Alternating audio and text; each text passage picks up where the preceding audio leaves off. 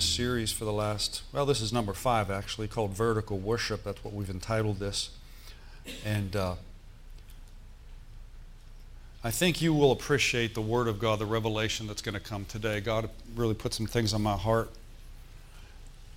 And uh, we're going to talk about overcoming fear today. Some ask the question is it literally, is it possible to live every day from this day forward? The past you can't change, but from here on you can you have a certain amount of control over that. Is it possible to live from April 7th moving forward to live life without yielding to fear? The answer is yes, yes. But, you know, people and the devil will tell you, no, that's not possible, you know. But we're going to talk about that today because God has given us some powerful, powerful revelations and weapons that we have to understand how the spirit of fear works. But we see in Mark chapter 4, We've been talking for the last two sessions about our relationship with the Word of God. And we talked about the parable the sower. We'll just touch on this briefly here today. But in Mark 4, verse 16, in, the, in, the, in explaining the parable the sower, Jesus said this is the most powerful, this is the most important parable of all the parables mentioned in the New Testament, in the four Gospels, because when we understand that when we understand the parable of the sower, he says then we'll understand how the word of God works. Hallelujah. Now I don't know about you, but how many of you have some maybe uh, pieces of equipment? You use it, but you're not sure how it works. You just know that it works. I mean, I, I'm looking at right now my cell phone. Okay, I'm telling you, this thing has this thing can do everything but dance. I mean, it's got everything on it. You know what I'm saying? And uh, I mean, I can do my banking information on calendars, email, text messaging, ah, I, my walking app when I take walks. Amen. It tells me how far I'm going. All that. I mean, all kind of stuff. Now, I can't tell you exactly how it works, but I know that it works. Amen.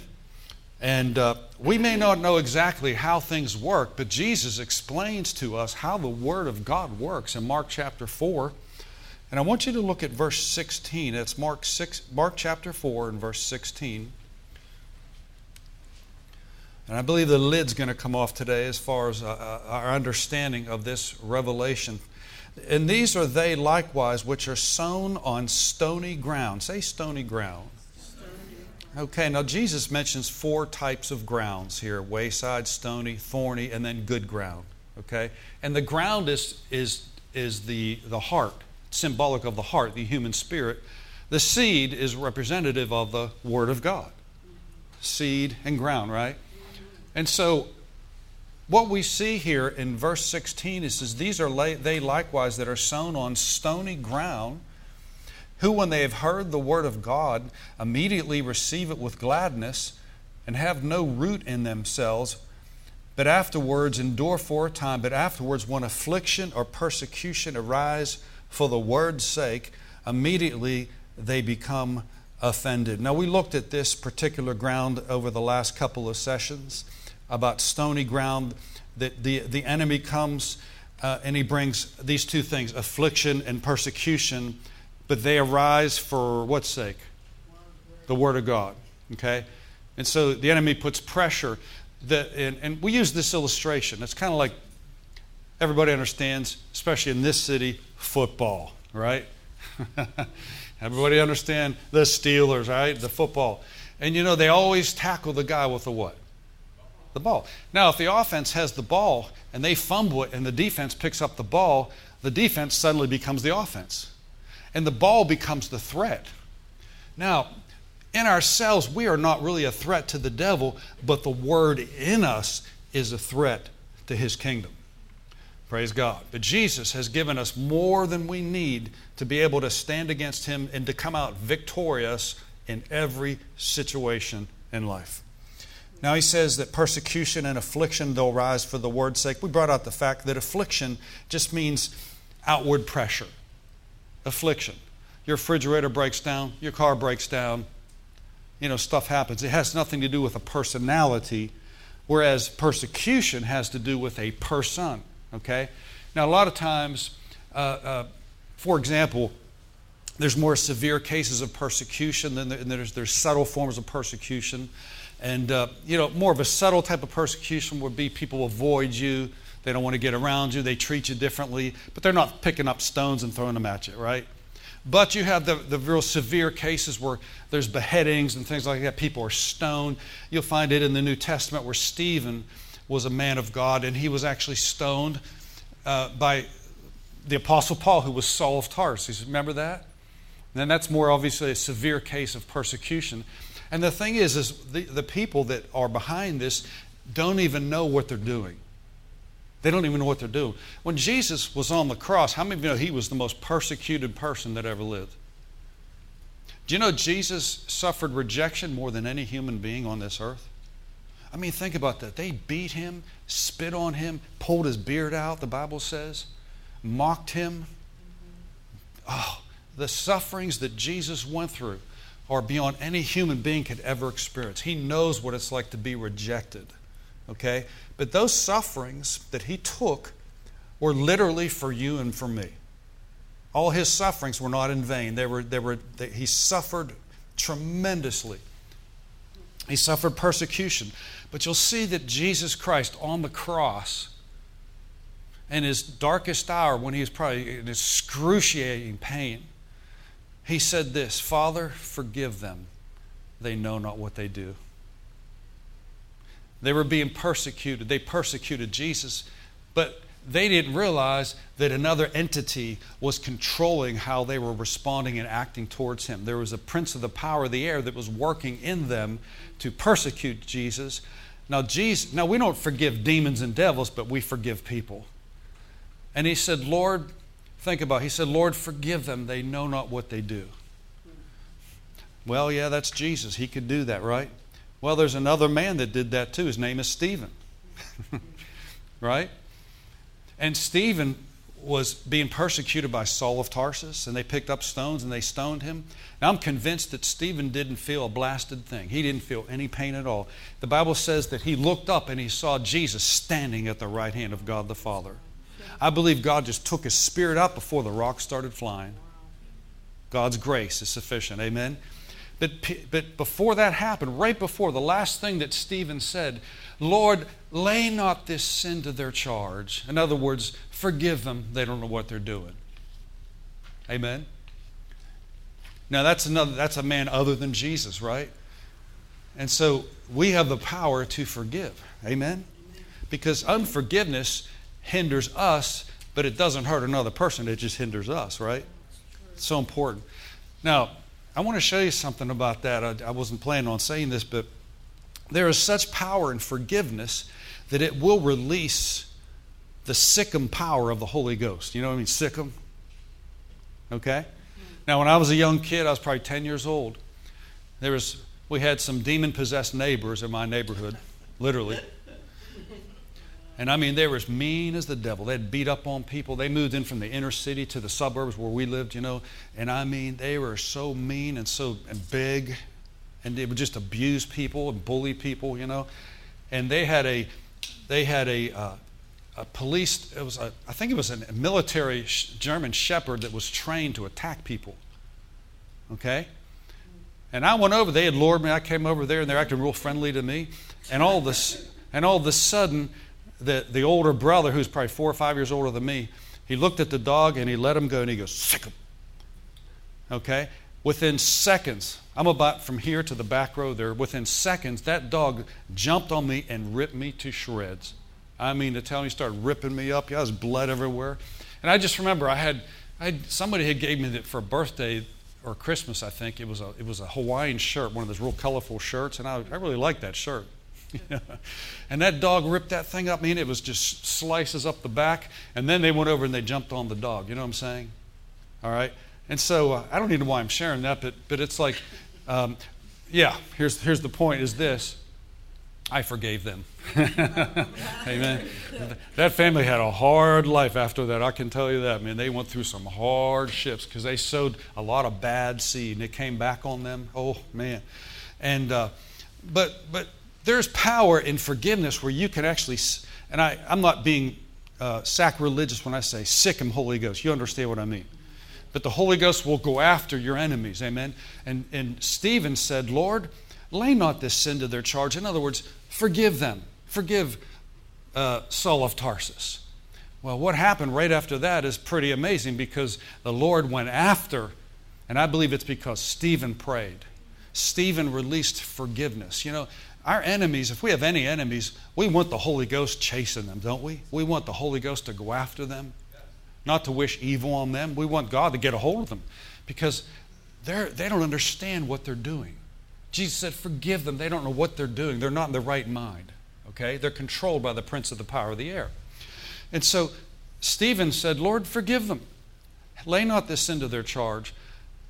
And guess what happened right after that? Not too long after that, Saul of Tarsus was on, he was uh, on the road to Damascus with letters in his hand from the governor to literally go, he had legal right from the government to go into houses where there was believers and drag them out, persecute them, beat them, put them into prison. Okay? That's what he did to Stephen. So on the road to Damascus, Suddenly there came a light that shined from heaven and knocked Saul of Tarsus off his horse. Bam! boom. Everybody say boom. he hit the ground so hard, and he heard in a Hebrew tongue the Lord saying to him, Saul, Saul, why persecutest thou me? And the first thing he said was, Lord. What should I do? he got saved on one word Lord.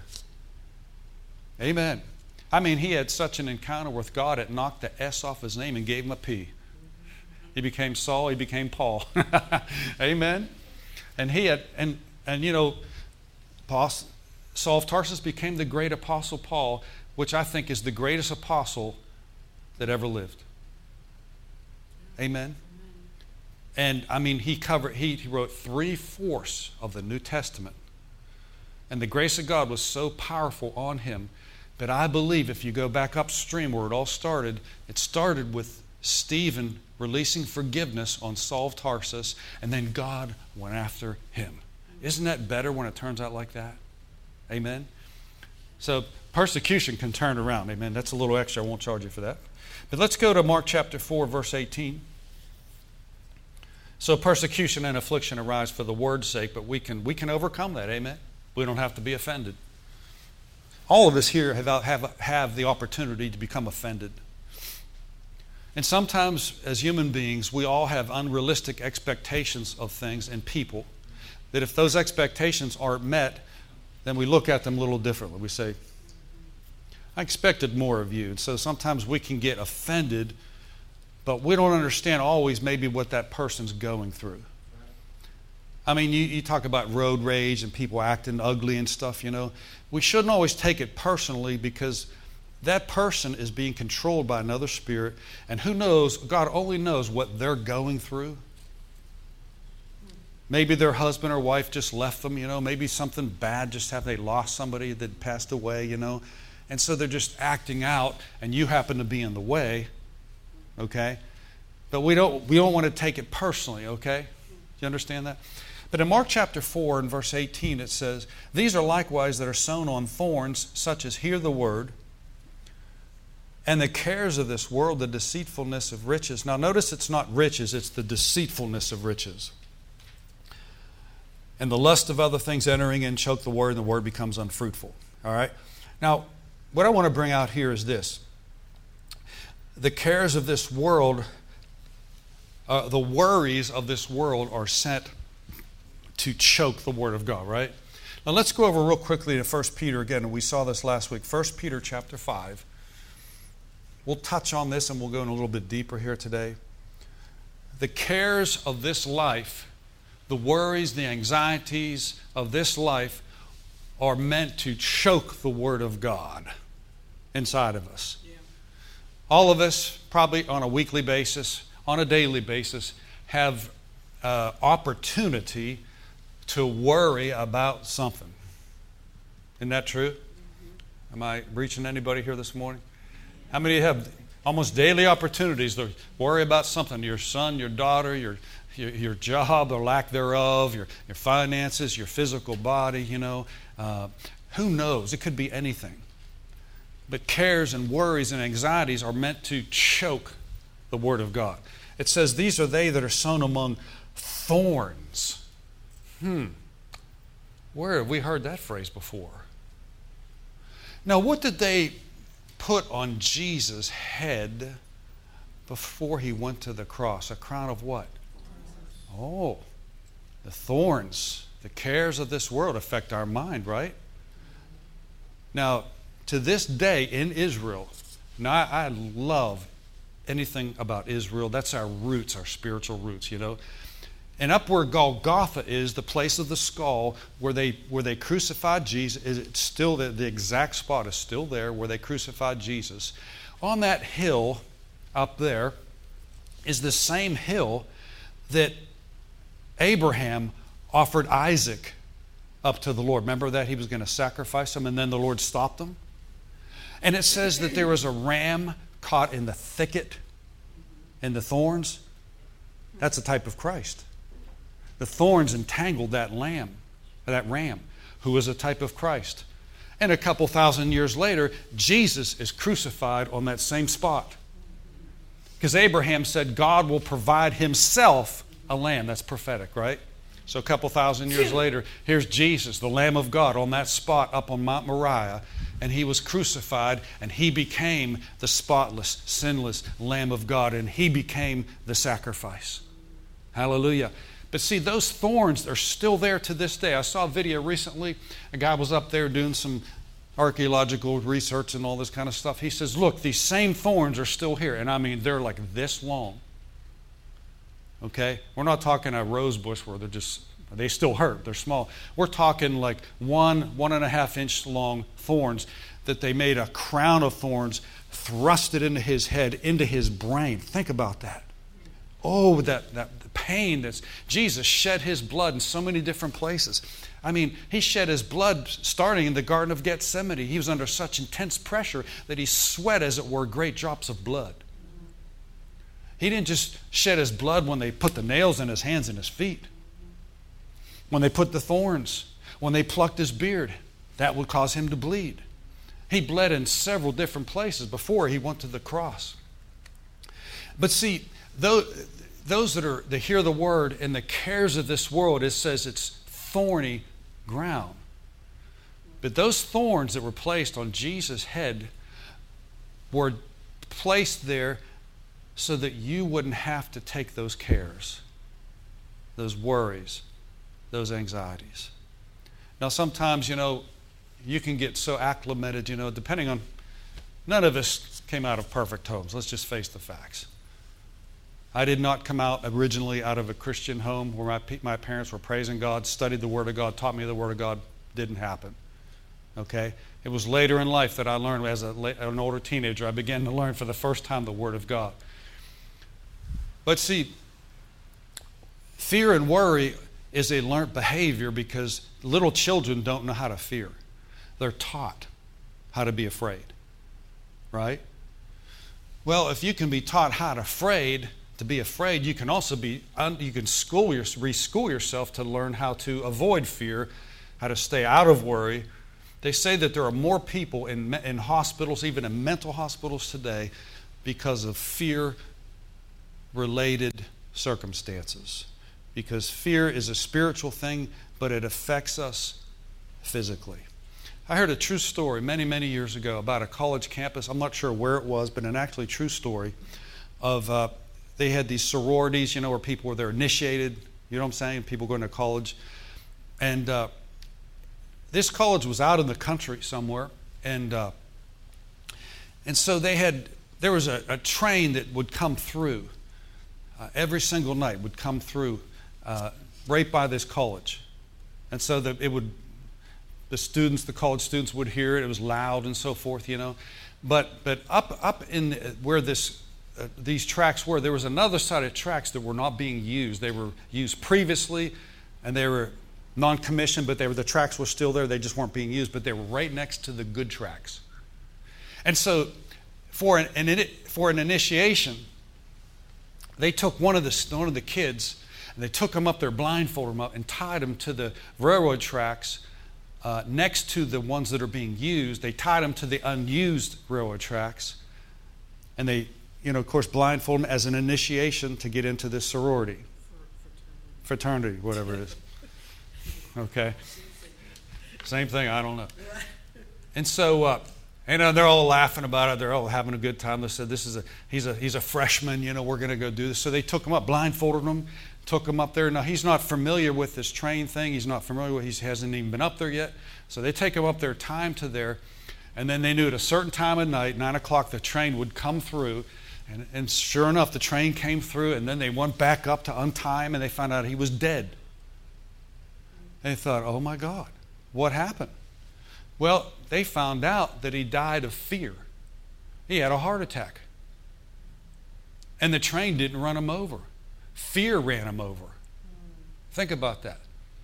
Now, Jesus said this. He said in, the, in Matthew, he says, he says, in the last days, people are going to look out and men's hearts will fail them for fear of looking after those things that are coming to the earth. Now, as a believer, we look to Jesus. He's the author and the finisher of our faith. We don't have to be afraid of anything. God is going to take care of us in the last days. It saddens my heart to see, quote, ministries that are selling dried food.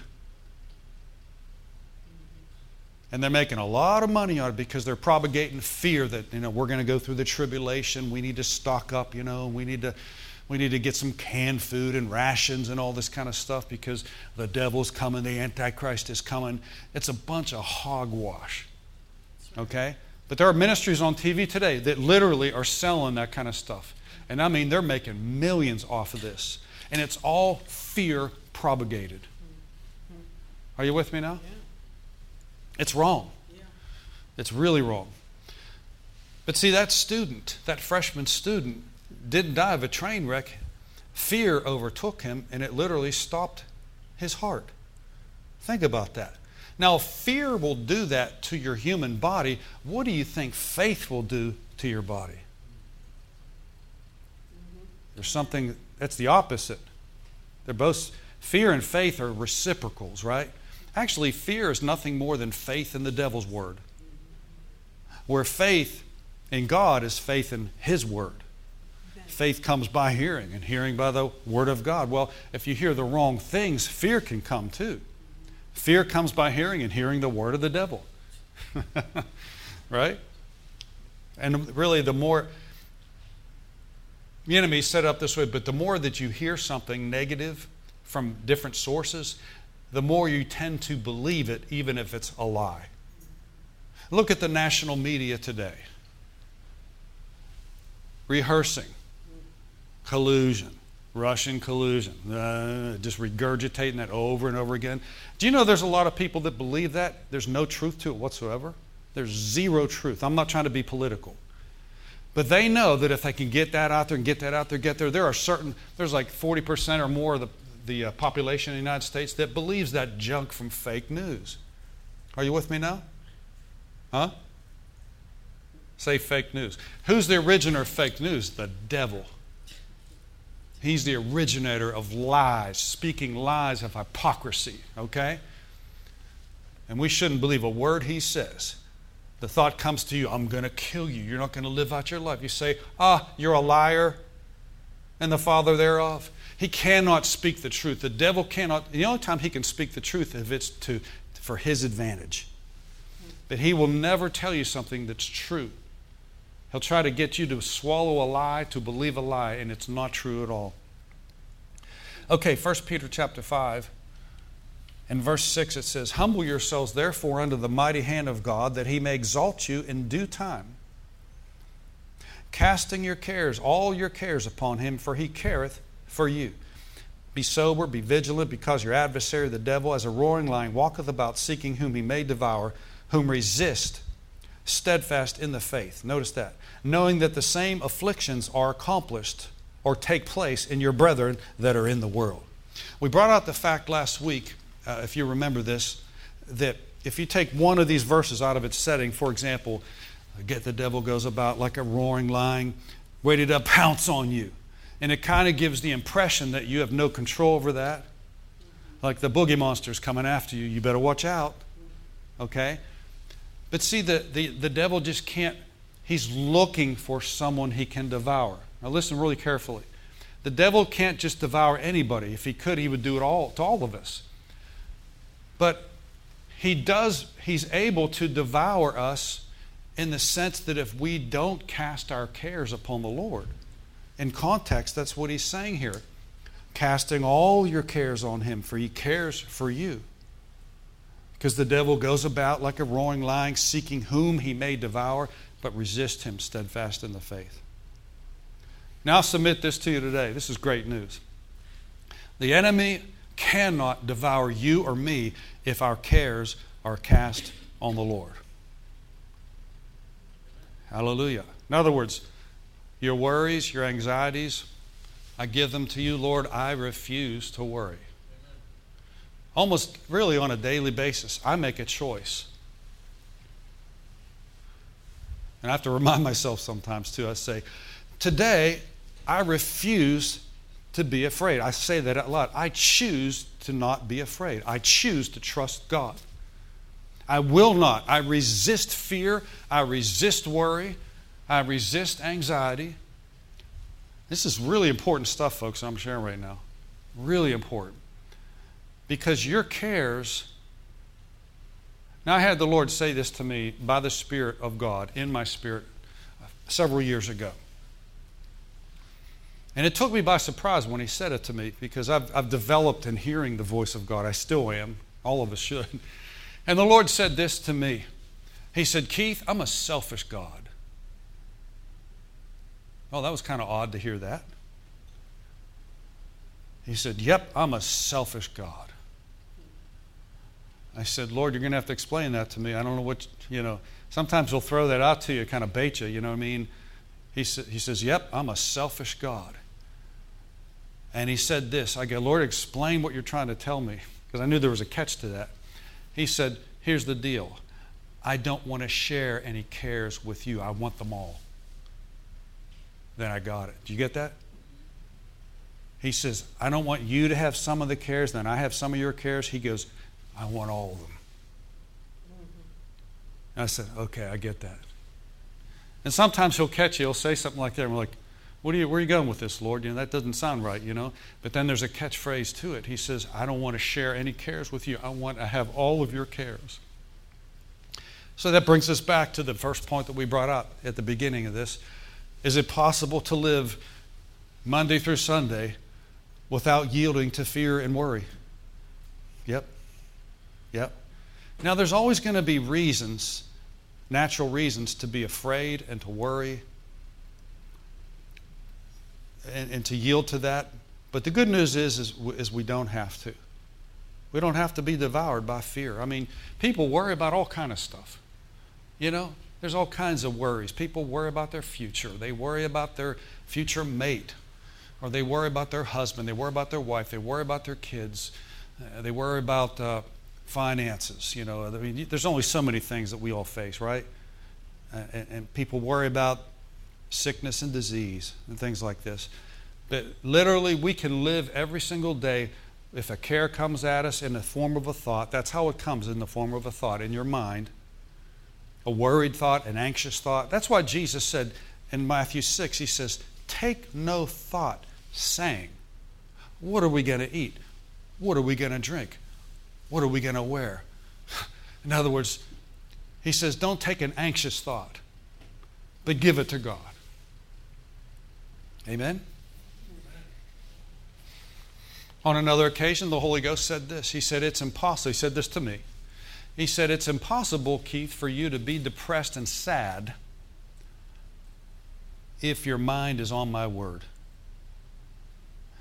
And he said, The reason you and other people are sad and depressed sometimes is because you're not allowing your mind to be on the right things. And that's why the Bible says, whatever things are true in Philippians 4, whatever things are lovely, whatever things are of good report, whatever things are honest, think on these things. Amen? You see, we come to church not to be entertained, not for me to jump through the hoop and put on a performance. The reason, the number one reason we come to church is to train our human spirits with the revelation of the Word of God. That's why we come, get our spirits fed. And I submit this to you today. It's not just me teaching, it's the Holy Ghost through me teaching you today. How many of you believe that? I mean, I'm, I, listen, I know within myself, I am nothing, I have nothing to offer. Zero. Okay? You get that? Zero. But in Jesus, I can offer you things I, I never could. Amen. And I want to provide for you today. And I don't care who's here or who's not here, it doesn't matter. Amen. I want to provide for you a spiritual platter that you can look at and say, My God, I can this is like a five course meal. I can eat this and take it home and apply it in my life. Amen. And that's what I did as a young believer. I got a hold of this word, and I'll tell you, it changed my life, and it's still changing my life. Amen. And so, uh, we see that we, we're supposed to cast our cares upon the Lord, and that way we will not become thorny ground. Sometimes you'll be going on, maybe, maybe a few times or several times during a day, and you'll get an anxious thought. What are you going to do? What's going to happen? How's this going to work out? Has that ever happened to you? Well, it's happened to me. All of a sudden you hear, What are you going to do? What are you going to do? What are you going to do? All of a sudden there's a duet, then a trio. what are you going to do? What are you going to do? What are you going to do? I'll tell you what I'm going to do. I'm going to cast my cares on the Lord. Amen. Now, there, I, will be honest with you. There, there have been times where I, do, I was like, okay, Lord, I'm going to cast my care upon you, but I sure don't know how you're going to work this out. But always remember this it's not your job to try to figure out how it's going to work out. You know, you, you got a situation with your family, you're thinking, how in the world is this going to work out? Rely on God, trust in Him. He's able to bring someone else across their path that can minister to them that you know not of. He's able to do that. And just you walk free from that care and say, No, I'm going to enjoy my life today. God wants you to enjoy every single day. What is this? Uh, April the 7th. I mean, there is no reason from here on today at 1130 from this moment forward why this week can't be the best week you've had in years. It can be. With a positive expectation of God taking care of you, He loves you. He says, casting all of your cares upon Him in 1 Peter 5 7. Why? Because He cares for you. Do you know what that word care means? It means because He loves you. The reason I can give my cares to the Lord is because I know He loves me. Amen? We have a loving Savior and a loving shepherd. We'll see this here in a second. That He loves us so much. That's why He wants us to bring our, our cares to Him. And, you know, maybe we're not used to that. There was a time that I wasn't used to that. And I still have to remind myself when I face pressures or concerns that, that come against me, I have to say, Father, I, I know you love me because you told me that. So I give this to you right now. But you do it, you release it by faith. You just release it by faith. You don't wait for some goosebumps to show up or anything. You just say, Lord, you, you trust me. I trust you. Okay, so let's go over to 2 Timothy here and we'll conclude here today. In uh, 2 Timothy, the uh, first chapter, And I want to kind of set the stage here because uh, if you're not familiar, there's First Timothy and there's Second Timothy, right? Now, Timothy was a disciple of the Apostle Paul. He called him his child in the faith, Timothy, right? So, Timothy was a product, a byproduct of the Apostle Paul's ministry. And so, Timothy began to develop, and he also, to the point where he became a pastor of a church. Okay? And so you see there's 1 Timothy and 2 Timothy. In 1 Timothy, Timothy writes Paul a letter and he's asking him questions. And Paul responds, and that's the letter that we have. He's responding to his questions.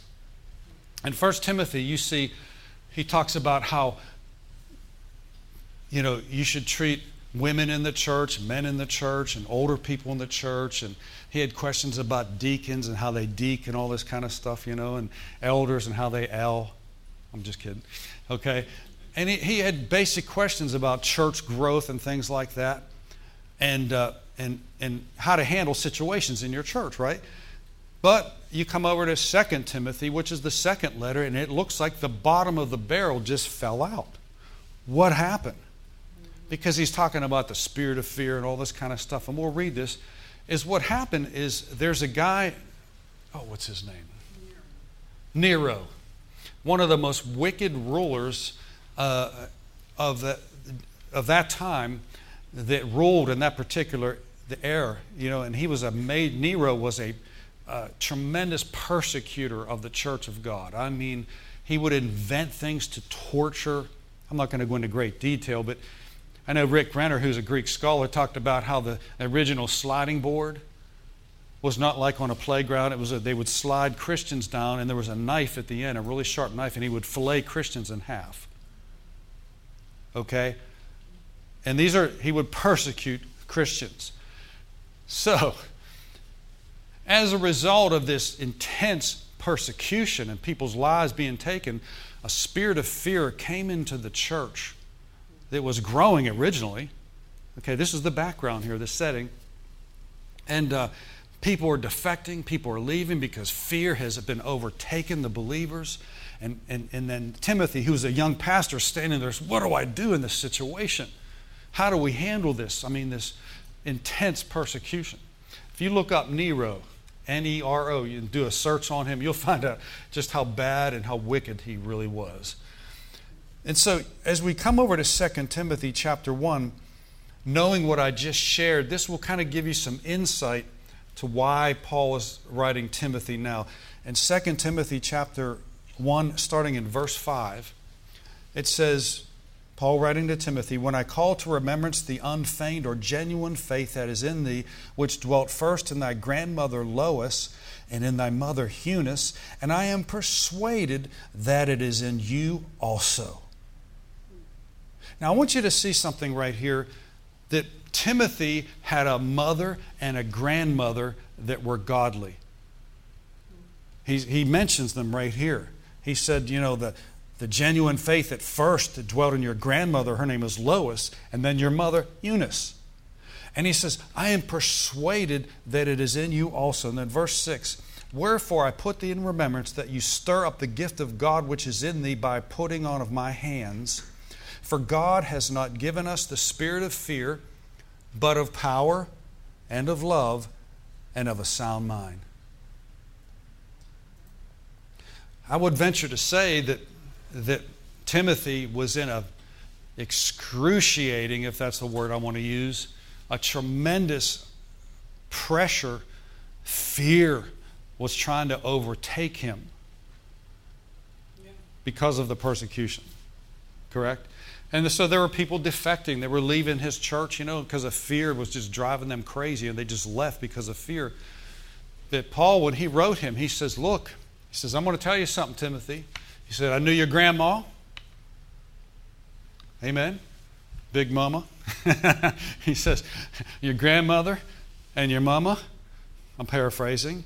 He goes, I'm persuaded that the spirit that was in them is on the inside of you. Now it's interesting because the Bible says that Timothy's father was a Greek. Now it doesn't say anything about his spiritual condition. Paul doesn't even bring up his father right here. He brings up his grandmother and his mother. Which means if you come out of a single type of home, God's can still be strong with you. Amen? If one of the spouses is serving God and the other's not, God can still overcompensate for the lack of the other one to make up. He says, Your grandmother and your mother had the spirit of faith. And Timothy, I'm going to stir you by way of remembrance to tell you this the same spirit that was in your grandmother and in your mom are in the inside of you. God has not given you the spirit of fear. Timothy's grandmother and mother were not wimps, they were not chicken. We understand that. They weren't wimps. They probably ate chicken, but they weren't chicken. Because church people know a lot about fried chicken, right? right? But they weren't chicken. They weren't afraid. And Paul says, I'm persuaded. So Timothy had to be reminded. He says, Look, I know you're facing fears, but here's the, here's the deal God has not given you the spirit of fear, but of power, love, and a sound mind. Three things. What's the devil comes with one thing, what? Fear. What do we have? Power, love, sound mind. That's three to one. Say, I have power. I have, power. I have love. I know what you're thinking about. And a sound mind. it's a little inside joke. Praise the Lord. I have power. Glory to God. Glory to God. What was the name of that movie? Huh? Cool Runnings. You ever saw that movie, Cool Runnings? You ever see that? That's it's funny. It's funny. It's a clean, cool movie. Praise God. the guy looks in the mirror and says, I have power. He's trying to convince himself, you know. Do you ever see that? Anybody ever see that movie? I won't say the rest. But he, God has not given us the spirit of fear. So, um, and here's what I want to kind of leave you with here today. These are reasons that, you, that we don't have to be afraid. As a Christian, all of you in this room, hey, I don't care if you've been saved for one day. You have absolute total victory and authority over Satan and all his cohorts if you're a Christian because God lives on the inside of you. And this scripture says God has not given us a spirit of fear. So there is a thing called the spirit of fear. So where does that come from? From the devil, right? So if God didn't give you and me the spirit of fear, then it must come from another source. And there's only one other source, and that's what? The devil, right? If you feel afraid, if you feel fear, you know the enemy's talking to you. Okay? You wake up in the middle of the night, sit up in bed, boom, a thought comes to you. Whoa, a panic attack. Something of that nature comes to you. What am I going to do? And it could be about anything. I know what that's like. I've been there and done that, okay? I know what it's like to even lose sleep, to sit up and worrying about something, but I've also learned how to overcome that through the Word of God. I'm nothing special, but the Word of God is, right? And I'll tell you, we can cling to that Word, cling to the Word of God. So the first thing we have to realize is that God has not given us the spirit of fear, but power, love, and a sound mind. We have to uh, camp on the fact that what we have, I have power, I have love, and I have a sound mind. And the enemy only comes with fear, but I have power, love, and a sound mind. Now, I don't know how many times I've done this. I, I've quit counting. It's probably in the thousands. And I continue to do this. I'll say out loud, God has not given me, to myself, God has not given me the spirit of fear, but of power, love, and a sound mind. Therefore, I refuse to be afraid. I refuse to worry. I refuse to have anxiety. Hallelujah. Because God has not given me the spirit of fear. I have power, I have love, and I have a sound mind. Say, I have power, I have love, and I have a sound mind. Now, you say that Say it out loud. Now, when, the, when Jesus resisted the devil in the wilderness, there's temptations. When the three different times he came to him, when the devil brought the temptation, Jesus said out loud, with where you could hear it. If you were there, you would have heard it. It is written. It is written. It is written.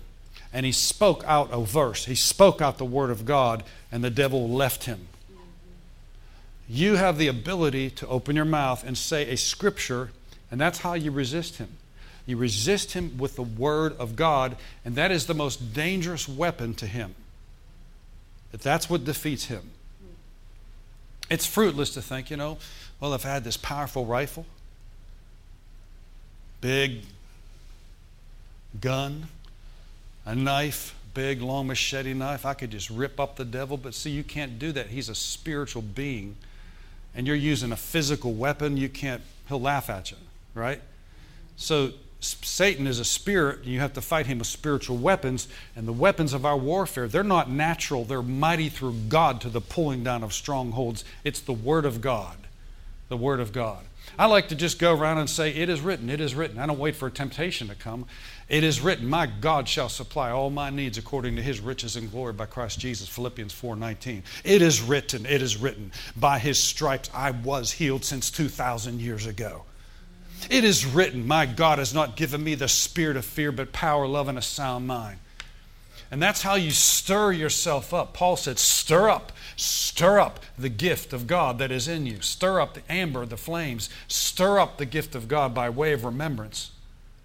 That's how we do that. Now, today, by the Spirit of God, I believe the Holy Spirit through me is stirring you up today to say, Yep, I'm taking that, that's mine. And, and we're fully, Abraham was fully persuaded, right? So we can become fully persuaded that the Word of God is working for us. Real quickly go to uh, Isaiah chapter 41. I just have two more scriptures and we'll close here today. In Isaiah 41 and verse 10, the first reason we don't have to fear or be afraid is God has not given us the spirit of fear. Oh, hallelujah. That's good news, isn't it? Now, in Isaiah 41, verse 10, he says, God says this. Well, I love this. God says, Fear thou not. Why? For I am with you. he says, Don't be afraid. Why? I'm with you.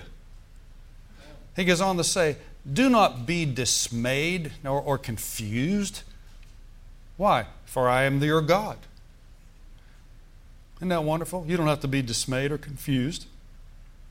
He's your God. And then he goes on to say, I will strengthen you. Yes, I will help you. Yes, I will uphold you with the right hand, excuse me, of my righteousness. I think somebody did some research, and uh, the word fear not, this is kind of interesting, is used 365 times in the Bible.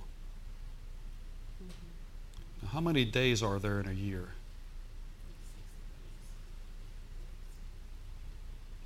There's a fear not for every day of your life. Somebody, I don't, I never looked it up myself, but there's God did some research. Said the Lord said, in essence, He said, "Fear not, don't be afraid." 365 times in the Bible, and that's a fear not for every single day of an entire year. Hallelujah! Fear not, fear not, fear not, fear not every single day. I'm not afraid. I refuse to be afraid. We got this song that we'll probably do it next week. It's called "I'm Not Afraid." It's a pretty wild song, but I love it. I'm not afraid, amen, because God is with me.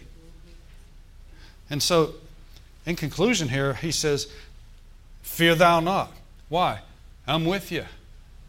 Folks, children of God, did you know God is with you? Now, you don't necessarily feel that when you wake up in the morning. You're like, just kind of drag yourself out of bed and you get to church, you know, and I don't really feel like God's with me, but He says, Don't be afraid because I'm with you. You know? Now, my wife is with me right now. I don't feel any special feeling, I don't have any goosebumps. My daughter's with me right here. She's right here with me, both of them. There's no special feeling, but I know they're with me. Are you with me? We don't have to wait for some special feeling. Now, maybe they feel special because I'm here. I'm just kidding. Maybe they had some goosebumps. Just playing with you. Hallelujah. Uh, but you don't have to have a special feeling say, Ooh, God's in this place. You know, I mean, the fact is, what God said, I will never leave you, I will never forsake you. Never. Amplified says, No, never. I'll never, ever leave you or forsake you. Even in your so called darkest hour, God is there with you. And that's the reason you don't have to be afraid. You don't have to be a scaredy cat. Mm-hmm. Remember that phrase when you were younger? Scaredy cat. You know, okay? Mm-hmm. God don't want you scared. he doesn't want you to be afraid. Mm-hmm. Hallelujah. Now the last here's the last thing. Go real quickly to Psalm 23. And here's where we'll launch off today. And I'll leave you with this. Now, we're all pretty familiar with the Psalm 23. Now, here's the, here's the thing about Psalm. David wrote this. Psalm 22 is about the sufferings of Christ. Psalm 23 is about the present day of Jesus Christ. The Lord is my shepherd. Psalm 24 is about Jesus coming back. Okay? Praise the Lord. But in Psalm 23, we are living right now in the 23rd Psalm. Now remember, Jesus said this in John 10. He says, I am the good shepherd, and the good shepherd giveth his life for the sheep. Remember that? Jesus referred to himself as the good shepherd, and we being his sheep. And he went on to say this He says, My sheep hear my voice, and a stranger's voice they will not follow. So the enemy has a voice, but Jesus said, My sheep know my voice. Now, how do you know? Listen, how do you know when God's talking to you? Peace. You know God is talking to you when you have joy and peace because every time God says something to you, it gives you a sense of, it's going to be all right. Now, I know some people that have gone to heaven that died on an operating. This one guy that I know of, he died on an operating. Uh, his name is Kevin Zadai, Z A D A I I A, or something like that. Do you know who he is? Okay. He was, he was in for surgery and he, he died on the operating table. He says, all of a sudden, you know, he was like oral, oral surgery. He says his spirit left his body, and all of a sudden he's standing back looking down at this body, and he says, My God, that's my body. How can I see my body if I'm, you know, he's trying to figure this out. And he realized his spirit left his body. Now he made he he described in detail to the doctors and the nurses, even the kind of shoes they were wearing after he came back in his body. This one lady was wearing, one of the nurses was wearing a certain color shoe. And there's no way that he would have known that, but when he was out of his body, his spirit left his body, and he's standing there. He described in detail, he heard their whole conversation. And he said, and all of a sudden, he looked to the side, and there was Jesus standing there with him. And he said, as soon as he saw Jesus, the Son of God, the Lamb of God, he said, peace flooded him. He said, There's no other way to describe it. He says, When you're in His presence, there's such joy and such peace that it's like you can cut a chunk out with a knife. It's so thick. And he said, The other thing he noticed was this. He said, These spiritual forces are amplified when you're out of your body, you're in the spirit. Your spiritual senses are so amplified. You smell things, you see things, you hear things better than anything, okay? And, uh, and he said this here's the thing. He said he felt love coming from Jesus like no human has ever loved him in total acceptance. There was no sense of rejection coming or coming from Jesus. He said it was a, it was it was like, you know, that man knows everything about me, but yet he loves me with everything within him. He said, you could just feel it. Now, I won't share the rest of the story. You can actually see it online, but, but he said, you, you pick up on these things and you realize. And the Lord said, You're going to be okay. Everything's going to be all right. You're going to go back in your body. You're going to fulfill your mission. Amen.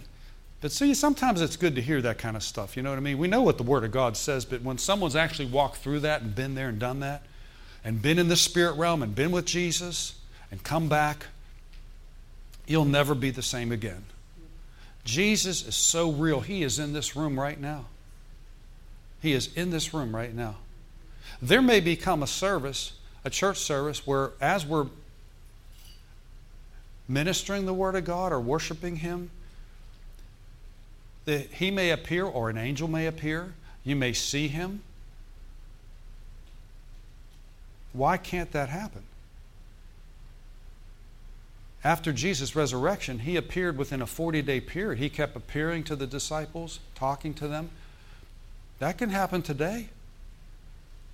Are you with me?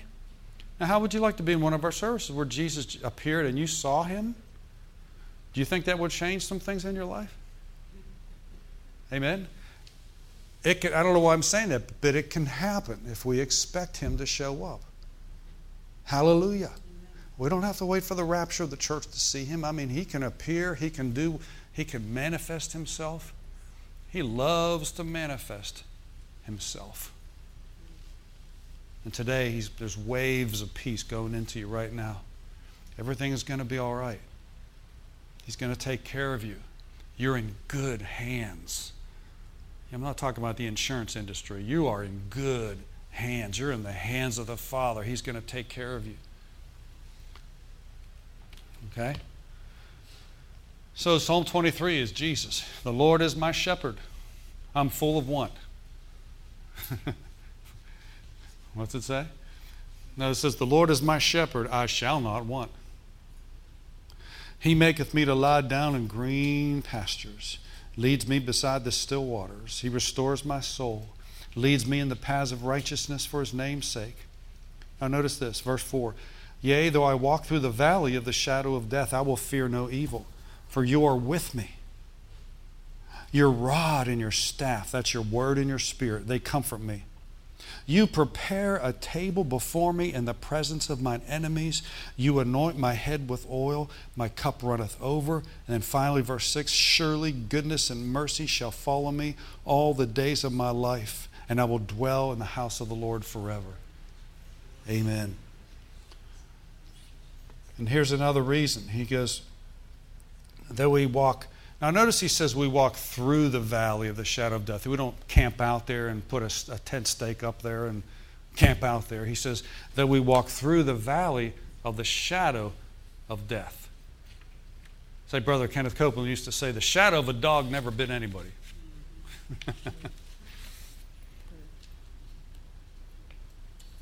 and so, you know, you you could be close to a situation that looks pretty bad, you know, and there's this, you're in the shadow of it. He says, he goes, I will fear no evil. Why? Though I walk through the valley of the shadow of death, i am not going to fear anything because why? You're with me. You're with me, Lord. You're with me, Lord. Praise God.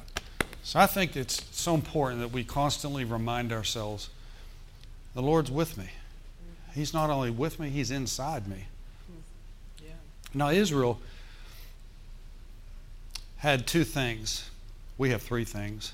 They had God with them, and they had God for them. If God be for you, who can be against you? God was with them, Israel. The third thing, only you and I can say, God is in us. Israel couldn't, they couldn't say that because he wasn't in them. Not until the new covenant, not until Jesus was raised from the dead, then he sent his spirit to dwell on the inside of us. Now we have God for us, we have God with us, and thirdly, we have God in us. Christ in us, the hope of glory. Praise God. So it's not, it's not difficult to get healed when the healer lives in you. Okay? Now, your body might have been attacked and so forth, but that's why He quickens our mortal body. Okay? We're not exempt from symptoms and things like that that come against us, but the Lord will quicken our mortal bodies because the quickener, the healer, lives inside of you. Amen?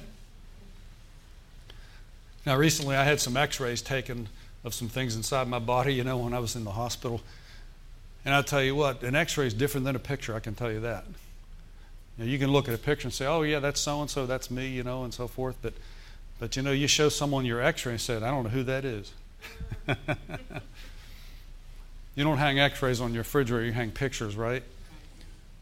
And I'll tell you, God shows us an X. He shows us an X-ray of what we look like in Christ, and we are in Him, in Christ, in the Beloved. The greater one lives in us, and the Bible's like an X-ray that shows us what's on the inside of us. The greater one. God has not given you the spirit of fear, but power, love, and a sound mind. Greater is He that's in you than He that's in the world.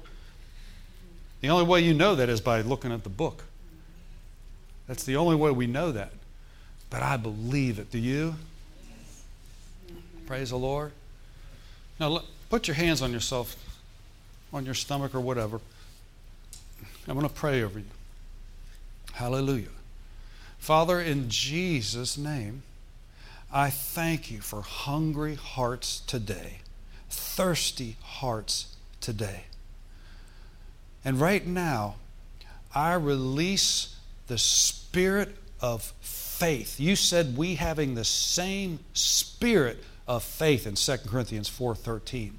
I release the spirit of faith to rise up on the inside of each and every man and woman in this place right now in Jesus' name. We break the power of all fear and worry and anxiety. I take authority over all fear and I break its power over each one here in Jesus' name. And so, Lord, I thank you for power, love, and a sound mind I release that into them right now in Jesus' name. Say, I receive, I receive the, spirit of faith, the spirit of, faith, the spirit of power, spirit of power and, a sound mind, a sound mind today. today. Hallelujah. Hallelujah. Now, as you practice doing that, you'll become more persuaded and more convinced.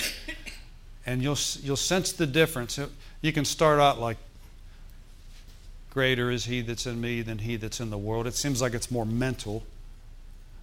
But as you keep saying that and thinking on that, dwelling on that, and the revelation comes, you'll say it with some oomph behind it, say it with some conviction behind it. You'll say, Greater is he that is in me than he that is in the world. I'm more persuaded. Abraham became fully persuaded. We can become more and more persuaded that what God said is the truth no matter what. Amen.